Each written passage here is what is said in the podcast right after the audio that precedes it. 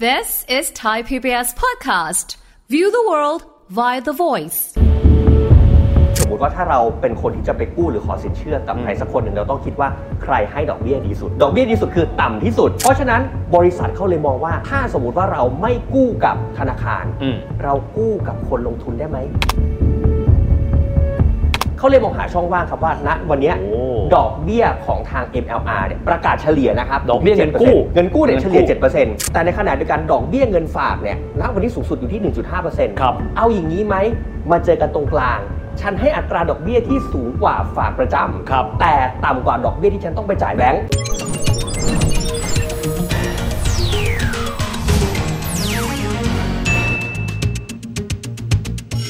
สวัสดีครับ วันนี้รายการเศรษฐกิจติดบ้านนะครับพบกับเราสองคนเช่นเคย ผมวิทย์สิทธิเวคินนะครับ ผมไกด์รัฐศักดิ์สกุลวัชระอนันต์ครับ ไกด์ครับในช่วงนี้ ครับ งจะได้ยินข่าวนี้บอกว่า ธนาคารกลางสหรัฐ ซึ่งถือได้ว่าเป็นธนาคารกลางที่ใหญ่ที่สุดในโลกนะขึ้นอัตราดอกเบี้ยปีที่แล้วเนี่ยแครั้ง บางคนจะบอกมันดูใกล้ไกลตัว ในฐานะที่เรามีเงินแล้วเราจะบริหารเงินเนี่ยนะครับ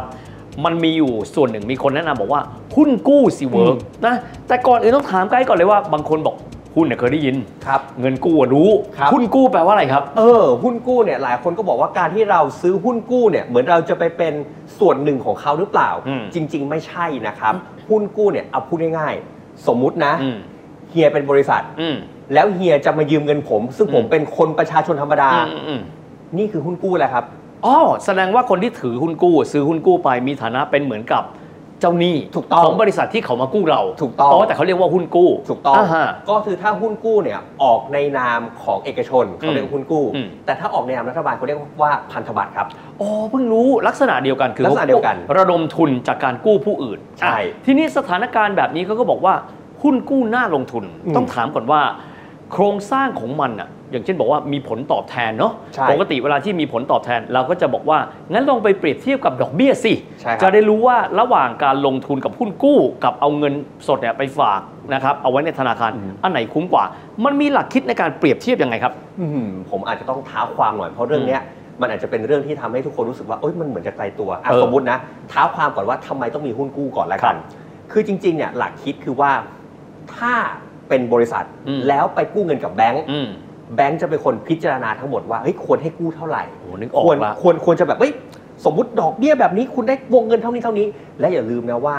ถ้าดูจากดอกเบี้ย อืม อันนี้ผมอ้างอิงจากของทางแบงก์ชาติ เป็นดอกเบี้ย MLR ครับ อืม MLR คือลูกค้ารายใหญ่ชั้นดีนะ อืมอืมอืม รายใหญ่ชั้นดี แต่อย่าลืมเฮียปีที่แล้วเนี่ยเฉลี่ย 6%ปีนี้มา 7% โอ้ อันนี้คือดอกเบี้ย ถ้าเกิดว่าบริษัทนั้นจะไปกู้เงินจากธนาคารเพื่อมาทำธุรกิจ ใช่ MLR 6-7% หกถึงเจ็ดเลย โอ้ ก็คือสูงนะ สูง อ่า และคือเป็นการขยับด้วยนะ เพราะปีที่แล้ว 6%ปีนี้มา 7%ถ เพราะว่าเป็นเทรนด์เขาเรียกว่าดอกเบี้ยขาขึ้นโดยตลอด ูกต้องค มี รับ ความหมายว่าต้นทุนของเขา ถ้าเขาจะไปกู้ยืมเงินจากธนาคาร มันก็สูงขึ้นเรื่อย ถูกต้อง ๆ อ้าว แล้วก็มีทางเลือกยังไงล่ะนี่ ถ้าเป็นแบบนี้ ทางเลือกเอาง่ายๆเลย สมมติว่าถ้าเราเป็นคนที่จะไปกู้หรือขอสินเชื่อกับ อืม ใครสักคนหนึ่งเราต้องคิดว่าใครให้ดอกเบี้ยดีสุด ดอกเบี้ยดีสุดคือต่ำที่สุด เพราะฉะนั้นบริษัทเขาเลยมองว่า ถ้าสมมติว่าเราไม่กู้กับธนาคาร อืม เรากู้กับคนลงทุนได้ไหม อ๋อ คือไประดมทุนผ่านนักลงทุนที่คิด ใช่ครับ ว่า เอ้า เราเลือกลงทุนแบบนี้ก็ได้ ใช่ เออ เพราะว่าบริษัทเนี่ยครับเขาจะเห็นช่องว่างอยู่ว่าเอ้ยตอนนี้อัตราดอกเบี้ยเงินฝากที่สูงสุดคือฝากประจำ ครับ ดีสุดก็ 1.5%เฮีย อ่าฮะ แต่เขามองเห็นช่องว่างว่า แล้วจะเล่นยังไง แล้วจะทำยังไงให้เกมนี้มันวินทุกฝ่าย คือนักลงทุนก็วิน อืม ได้ดอกเบี้ยที่สูงขึ้น ครับ แล้วทางฝั่งเขาก็วินคือได้ดอกเบี้ยการกู้ที่ต่ำลง เขาเลยมองหาช่องว่างครับว่าณวันเนี้ย โอ้ ดอกเบี้ยของทาง MLR เนี่ยประกาศเฉลี่ยนะครับ ดอกเบี้ยเงินกู้ 7%เงินกู้เนี่ย เงินเฉกู้ลี่ย 7%แต่ในขณะเดียวกันดอกเบี้ยเงินฝากเนี่ยณวันนี้สูงสุดอยู่ที่ 1.5% ครับ เอาอย่างนี้ไหมมาเจอกันตรงกลาง ฉันให้อัตราดอกเบี้ยที่สูงกว่าฝากประจำ ครับ แต่ต่ำกว่าดอกเบี้ยที่ฉันต้องไปจ่ายแบงก์ ชัดเจนละ อืม คนที่จะลงทุนก็มองว่าดีกว่าเอาเงินไปฝากในธนาคาร ซึ่งได้เต็มที่ ครับ 1.5 นะครับ สมมุติว่าเกินกว่านั้น เช่น 2% 3%ก็ยังดีกว่า ขณะเดียวกันบริษัทนั้นๆ ก็ไม่ต้องจ่ายเงินกู้ให้กับธนาคารในอัตรา 7% ใช่ โอ้ลงตัวสมประโยชน์กันพอดี ก็สมประโยชน์กันก็เลย อืม มีเรื่องของหุ้นกู้ออกมา แต่ทีนี้เฮียอย่าลืมว่า อืม ปีที่แล้วเนี่ยเฟดเนี่ยโอ้โห ต้องใช้คำว่าเจอโรมพาวเวล เออ ชายผู้ไม่ท้อ ขึ้นขึ้นดอกเบี้ยทั้งหมด 8 ครั้ง แปด ครั้งครั้งละ 50 basis point คือครั้งละเขาเรียก 50 สตางค์ รวมทั้งหมด 4%ไปแล้วคือแรงมากนะครับดังนี้ต้องบอกแบบนี้ แรงมากคือผมบอกว่าเรื่องนี้มันมันกระทบชิ่งกันเป็นส่วน อืม ๆ เพราะถ้าอเมริกาขึ้น ครับ แล้วไทยไม่ขึ้น สิ่งที่เกิดขึ้นคือเงินมันจะไหลออกจากประเทศครับ โอ้เพิ่งรู้ว่าทำไมถึงต้องโยงกันบางคนนะเฟดเฟดได้ยินทุกวันเลยทำไม อืม เพราะว่าเศรษฐกิจโลกเชื่อมโยงกันหมด ถูกต้อง เอาง่ายๆครับ สมมุติว่าเฮียมีเงินก้อนหนึ่ง อืม ประเทศ A บอกฉันจะให้ดอกเบี้ย 5% อืม ประเทศ B บอกจะให้ดอกเบี้ยแค่ อืม 1%เฮียมีเงินเฮียจะเอาเงินไปที่ไหนอะฮะ โอ้ก็ต้องฝากในที่ที่ดอกเบี้ยเนี่ยสูงกว่า ถูกต้อง ผลตอบแทนจะเยอะกว่า เพราะฉะนั้นเงินก็เลยไหลเข้าไปถูกสหรัฐถ้าเป็นกรณีนี้ ถูกต้องครับ อ๋อ มันก็เลยทำให้เป็นเทรนด์ที่ว่าทำให้ไทยเนี่ยต้องมีการปรับขึ้นอัตราดอกเบี้ย อืม ประเด็นสำคัญคืออย่างนี้ครับ เมื่อดอกเบี้ยขึ้นเนี่ยธุรกิจเนี่ยโอ้โหเขาต้องกังวลมากมาย สิ่งที่เขาอยากทำที่สุดก็คืออย่างที่ผมบอก ต้นทุนเขาต้องต่ำสุด อืมอืม ผมขอย้อนข้อมูลไปแบบนี้ครับ ในปี อืม 2564 ปีนั้นเนี่ยผมจำได้ว่าแบงก์ชาติมีการรวบรวมสถิติคน อืม ออกหุ้นกู้ครับ อืม หุ้นกู้ก็คือว่าบริษัทเนี่ยก็เอาเงินให้กับประชาชนนี่แหละ อืมอืม โดยที่เราเป็นเจ้าหนี้ ครับ ปี 64 เนี่ยเรามีการออกหุ้นกู้ถึง 1.6 ล้านล้านบาท โอ้โห อันนี้เรียกว่าประมาณครึ่งหนึ่งของงบประมาณแผ่นดินเลยนะ ครึ่งหนึ่งครับ เยอะมาก เยอะครับ มีความหมายเขากู้เงินจากประชาชนหรือว่านักลงทุนทั่ว ๆ ไปผ่านกลไกนี้ ใช่ ไม่ได้เอาไปกู้แบงก์ ไม่ได้ไปกู้แบงก์ ก็ถือว่าเยอะมากนะ ถือว่าเยอะครับ แต่ในขณะเดียวกันถามว่ามันก็ไม่ได้เชิงว่าเอาเงินจากเราโดยตรง แบงก์ก็เป็นคนผู้จัดจำหน่าย อ๋อ ตรวจสอบความเสี่ยง และก็เป็นคนที่คอยให้ข้อมูลทั้งหมดในการเป็นตัวแทนจำหน่ายหุ้นกู้ อืมอืม แต่อย่าลืมว่าพอดอกเบี้ยอเมริกาขึ้นก็ไม่ท้อ ครับ แบงก์ชาติเราจะไม่ขึ้นก็คงไม่ใช่ อ๋อ เดี๋ยวเงินก็จะไหลไปทางอเมริกาทั้งหมด อืม ก็เลยว่าก็ต้องมีการปรับขึ้นบ้าง สิ่งที่เกิดขึ้นคือในปีที่ผ่านมาครับ ประเทศไทยเราเริ่มมีการปรับขึ้นอัตราดอกเบี้ยนโยบาย อืม ส่งผลทำให้ว่า เอ้า อัตราดอกเบี้ยขึ้น อัตราดอกเบี้ยเงินกู้ก็ขึ้นตาม เข้าใจละ ดอกเบี้ยเงินฝากขึ้น ดอกเบี้ยเงินคือมันไปด้วยกันแบบนี้ ถูกต้องครับ มันจะไปฉีกกันคนละทิศเนี่ยไม่ได้ ไม่ได้ อืมอืม เมื่อมันไปด้วยกันแบบนี้ ทางฝั่งของธุรกิจเขาเห็นแล้ว ถ้าอยากขยายธุรกิจ พูดแบบบ้านๆนะฮะ กู้แบงก์สวยแน่ อ่า ต้นทุนขึ้น สูง มันเลยทำให้ปี 65 ครับ เราว่าปี 64 เนี่ย ออกหุ้นกู้ถึง 1.6 ล้านล้านบาทแล้วว่าเยอะแล้ว อืม ปี 65 ทั้งปีครับ มีบริษัทออกหุ้นกู้มากถึง 2 ล้านล้านบาท เยอะไปกว่าเดิมอีก เยอะกว่าเดิมอีก อืม เพื่อต้องการจะล็อกต้นทุน ครับ ถามว่าทำไมเรื่องนี้ผมถึงเอามาพูดทำไมถึงเราเราอยากคุยกัน เพ อื ราะ ม ว่าหลายคนบอกหุ้นกู้น่าลงทุน เพราะดอกเบี้ยมันสูง ครับ แล้วระยะเวลาฝากเนี่ยมันอาจจะไม่ได้มาก อืม ต้องดูเป็นแล้วแต่ผลิตภัณฑ์นะครับ ว่าแต่ละบริษัทเขานำเสนอขายยังไง แต่ทีนี้คำถามคือว่า ลักษณะแบบนี้คือว่าถ้าเราไปกู้แบงค์แบงค์จะเป็นคนพิจารณาความเสี่ยง อืมอืมอืม แต่ในขณะเดียวกัน ถ้าเขามากู้เรา เราต่างหากต้องเป็นคนดูความเสี่ยงแทนแล้ว อืมต้องพูดแบบนี้พอไกด์บอกว่าบริษัทต่าง อื ๆ ม แต่ว่าบริษัทแต่ละบริษัทก็มีศักยภาพทางการที่ไม่เหมือนกัน ถูกต้อง มีความน่าไว้วางใจไม่เท่ากัน ถูกต้อง นะครับ มีเครดิตไม่เท่ากัน แล้วก็มีโอกาสในการหารายได้ในอนาคตไม่เท่ากัน ถูกต้องครับ แล้วตรงนี้เราจะไปรู้ได้ไงครับว่า ถ้าเราในฐานะที่จะมีเงินเย็น เอาไปลงทุนในนั้น แล้วรู้ว่าควรจะพิจารณาหุ้นกู้แต่ละบริษัทนั้นอย่างไร ผมบอกง่ายๆ ความเป็นแบงค์เนี่ยที่เขาต้องคิดอัตราดอกเบี้ย 6 7 เขาได้เปรียบครับ อืม เพราะหนึ่งคือเขามีฐานข้อมูลในการพิจารณาอยู่แล้ว อืม เขาเห็นสเตทเมนต์บริษัทนี่ อืม และก็ในการดูเอ้ยควรจะปล่อยเท่าไหร่ ควรจะเอาเท่าไหร่ เคลียร์อ่า เราไม่ใช่แบงค์ไงครับ อืมอืม ทำให้ต้องมีบุคคลที่ 3 เข้ามา อืม บุคคลที่ 3 คือบริษัทจัดอันดับความน่าเชื่อถือ บางคนเขาเรียกเรเตอร์ Yes, เพราะ sir เป็นคนจัดเรตติ้งเขาเรียกเรเตอร์เออ ครับ อ๋อ ก็คือต้องมีบริษัทเหล่านี้เข้ามา พ่อ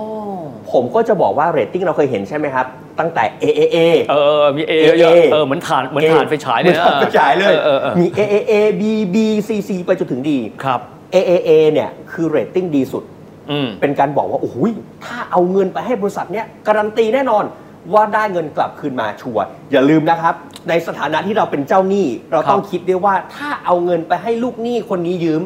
เราจะได้ต้นคืนด้วยหรือเปล่า อันนั้นชัดเจน อันนี้เขาเรียกว่าลูกหนี้ก็มีคุณภาพไม่เท่ากัน ใช่ครับ แบ่งเรทแบ่งเกรดกันไป ใช่ครับ อืม เราคือต้องรู้ว่าเรตติ้งที่เขาให้เนี่ยมีเรตติ้งอะไรบ้าง ครับ อย่าลืมครับของอย่างนี้แปรผกผัน ยิ่งเสี่ยงยิ่งเสียวฮะ อ๋อโอเค สมมุตินะ ผมรู้ว่าสมมุติว่าสมมุติว่าผมเป็นเป็นเป็นเป็นคน อืม และเฮียเนี่ยเป็นบริษัท ครับ ผมเห็นเฮียแล้วอุ๊ยจ่ายเงินก็ดี อ่า ดอกเบี้ยก็เอ้ยไม่เคยขาด ฐานะทางการเงินเติบโตเครดิตดี ถามว่าถ้าเครดิตดีเนี่ยเราอาจจะไม่จำเป็นต้องให้ดอกเบี้ยเยอะถูกต้องไหมครับ ชัดเจน โอเค ไหมเพราะฉะนั้นถ้าเครดิตดี ดอกเบี้ยจะไม่สูงครับ อืม เพราะการันตีว่าคนนี้มีความมั่นคง ครับ แต่ในขณะเดียวกัน ถ้าผมดูแล้ว เอ๊ะ เฮ้ยอันนี้มันเคยผิดนัดชำระว่ะเฮ้ยอันนี้เคยเคยแบบเฮ้ยมีประวัติด่างพร้อย อนาคตจะเอาเงินมาจากไหนจ่าย เอางี้ละกันเฮียอาจจะบอกว่าตอนนี้เฮียร้อนเงินมากบริษัทบริษัทนี้ร้อนเงินมาก เอางี้ถ้าให้ยืม เดี๋ยวให้ดอกเบี้ยสูงๆเลย คือจูงใจด้วยผลตอบแทนที่สูงกว่า ถูกต้อง แต่ว่าเป็นเพราะว่าเครดิตตัวเองอาจจะไม่เยอะ ใช่ครับ อันี้ภาษาอังกฤษเรียก high yield bond คือหุ้นกู้ที่ให้ผลตอบแทนค่อนข้างสูง ครับ โอมันมา high yield ก็ให้ผลตอบแทนค่อนข้างเยอะ ครับ เป็นเพราะบางทีอาจจะดูแล้ว เอาใบไปกู้เฉยๆคนอาจจะไม่ไว้ใจเราก็ได้ เรตติ้งเราอาจจะดูไม่ดีก็ได้ อืม แบบนี้เป็นต้น ใช่ โอ้ เพราะฉะนั้นเวลาดูอะครับอยากให้ดูดีๆแบบนี้ เพราะอย่างอย่างนี้ครับ อืม หลายคนเนี่ยกำลังคิดระหว่างบัญชีฝากประจำ ครับ กับหุ้นกู้ อืม ผมจะบอกว่าบัญชีฝากประจำอะครับมันแน่นอนอยู่แล้วเพราะยังไงแบงค์ไม่บิดพริ้ว ครับ เขาจะจ่ายดอกเบี้ย 2 ครั้งครับ ประมาณช่วงกลางปีกับปลายปี อืมอืม แต่หุ้นกู้เนี่ยข้อดีที่ทำให้คนอยากจะเข้าไปลงทุนเพราะหนึ่งบางทีหุ้นกู้บางบริษัทบางเงื่อนไขเข้าจ่ายดอกเบี้ยมากกว่า 2 ครั้งครับ เขาไม่ได้จ่ายทุกรอบเป็นรอบปี เป็นรอบปี บางคนจะแบ่งนะให้คนเอาเงินออกไปก่อน ใช่ครับ อืม ก็คือจะจ่ายเป็นบางทีรายไตรมาสก็มี อืม จ่าย 3 ครั้งก็มีทำให้คนรู้สึกอยากเข้าไปลงทุน ครับ แล้วบางคนเห็นดอกเบี้ยสูงๆแล้วเอ้ยจะเอาเงินไปไว้ที่ไหนดีก็เอาไปแช่ไว้กับเขา ผมก็เลยบอกว่าเรตติ้งนี่แหละเป็นสิ่งที่เราต้องดู โอ้ แล้วนอกจากเรตติ้งแล้วเฮียต้องดูหนังสือชี้ชวนด้วยครับ อ่าน เพ เพราะ ราะอย่าลืม ได้ยิน เออ คำว่าหนังสือชื่อแล้วก็ยาวปึ๊ดเลยนะ เออ ก็เนื้อหาเขามีอะไรบ้างข้างใน เนื้อหา ที่ชวน ก็คือว่าเขากำลังจะบอกว่าสมมติว่าเวลาเวลาทางบริษัทนะครับจะออกหุ้นกู้เนี่ยเขาจะมีตัวกลางคือแบงค์ อืม แบงค์จะเป็นผู้จัดจำหน่าย แล้วก็เป็นคนจัดการทุกอย่างเลย ที่ต้องมีแบงค์เข้ามาเพราะเพราะอย่างหนึ่งครับแบงค์เนี่ยจะเป็นตัวกลางในการนำข้อมูลของทางบริษัท ม ไปสู่ประชาชน ครับ ในการว่าเอ้ยหนังสือชี้ชวนเนี่ยจะเป็นการบอก ถ้าพูดกันบ้านๆนะ เหมือนใบปลิวโฆษณาแหละ อ๋อ แต่แค่แต่แค่มันไม่ได้โฆษณาเกินจริงนะครับ ครับ ที่ใช้คำว่าชี้ชวนเพราะหนึ่งเขาจะมีข้อมูลออกมา รายได้จะเติบโตเท่านี้ อืม เรตติ้งจากบุคคลที่ 3 เขาว่าบริษัทนี้จ่ายหนี้ตรงแบบนี้ อืม มันจะมีรายละเอียดทั้งหมด เพราะฉะนั้นแล้วก่อนจะซื้อหุ้นกู้ จะต้องดูหนังสือชี้ชวนให้ละเอียด อ่า หนังสือชี้ชวนก็เป็นเหมือนกับการบอกว่า เขาระดมทุนเอาเงินจากเราเอาไปทำอะไร ถูกต้อง โอกาสในการที่เขาจะเอาไปสร้างผลกำไรเอาไปทำอะไร ที่ผ่านมานะครับประวัติทางการเงินของเขาเป็นอย่างไร ครับ อย่างน้อยเราจะได้รู้ว่าคนที่เราจะไปลงทุนด้วย หรือคนที่เราจะให้เงินของเราเนี่ยกู้เพื่อเขาเอาเงินไปต่อเงินเนี่ยเขาทำอะไร ถูกต้อง น่าเชื่อถือมากน้อยขนาดไหน ใช่ครับ มันมีมาตรฐานมากน้อยขนาดไหนครับหนังสือชี้ชวน โอ้ เนี่ โห ย ผมบอกว่ามาตรฐานทั้งหมดเนี่ยจริงๆ แล้วเราอาจจะดูแค่หนังสือชี้ชวนไม่ได้นะครับ อืม เพราะว่าอย่างอย่างที่บอกเหมือนเป็นการผลัดภาระจากการปกติเนี่ยคนที่จะพิจารณาว่าจะให้กู้ไม่ให้กู้เป็นแบงค์ใช่ไหม แบงค์อืม กลายเป็นว่าเนี่ยมาเป็นเราอ่ะทำหน้าที่เหมือนแบงค์เอง เราต้องพิวิพินิจพิเคราะห์ความเสี่ยงเองละ ถูกต้องครับ เพราะฉะนั้นความเสี่ยงเราต้องดูหนังสือชี้ชวนด้วย เราต้องดูสภาพเศรษฐกิจด้วย และ อืม หาข้อมูลจากบุคคลที่ 3 มา เพราะฉะนั้นสิ่งที่ผมกำลังจะบอกว่า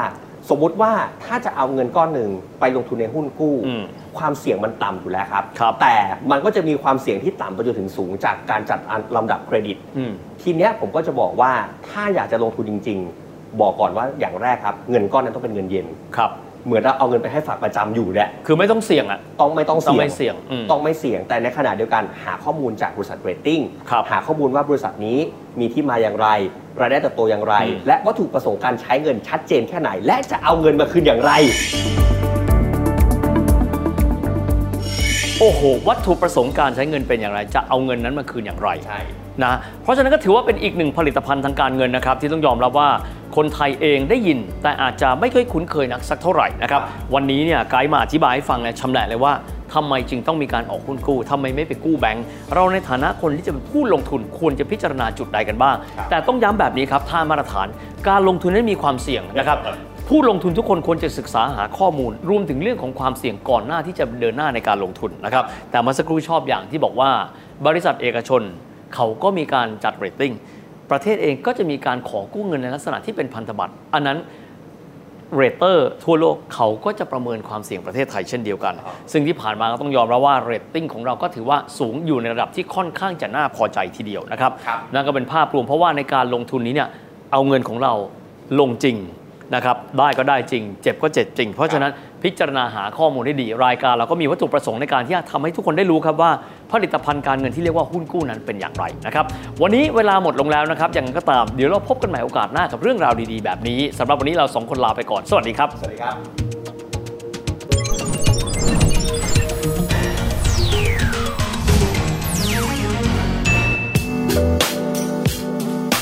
ติดตามรายการทางเว็บไซต์และแอปพลิเคชันของไทย PBS Podcast